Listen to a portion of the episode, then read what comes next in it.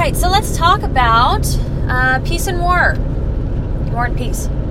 So last night, U.S.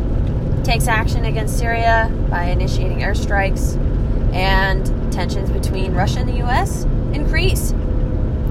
Um, what the fuck is going on?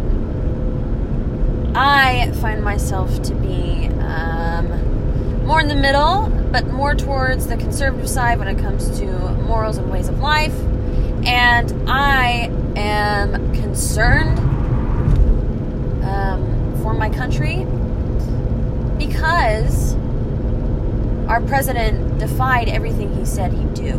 Now, I voted for President Trump because he is, or he claimed, um, to be anti war, and he didn't want to get involved in foreign wars. And all of a sudden, um, disregarding everything that everyone's saying around him, including um, Mad Dog Mattis, the man, the myth, the legend, Trump follows through with these airstrikes. Um, now, if that doesn't scream government corruption, then I do not know what to tell you. You are boxed in, you're living in a false reality, and you you're you obviously take things for granted.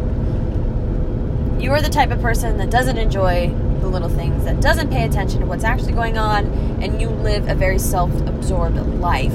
Now, recently, in the past, I'd say about a year, I've been trying to stay more informed, trying to stay um, or keep my hand out of the pot when it comes to forms of social media and um, news outlets because they're so fake. It's all bad. And I'm not going to talk about fake news because everyone talks about it, but that's my standpoint. I always go to other resources.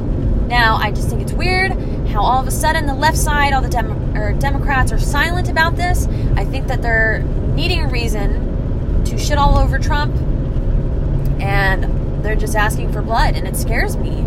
Um, even my peers, uh, Marines as well, are like, yeah, let's go to war, let's do this. I understand that war fighting mentality. However, this is not our fight.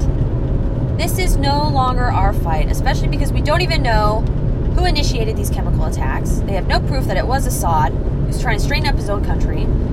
And um, here we are, just going in, balls deep who else is with me on this? There's something seriously weird going on, and all I can think of is corruption. Um, something fucked up is, yeah, it's just not right.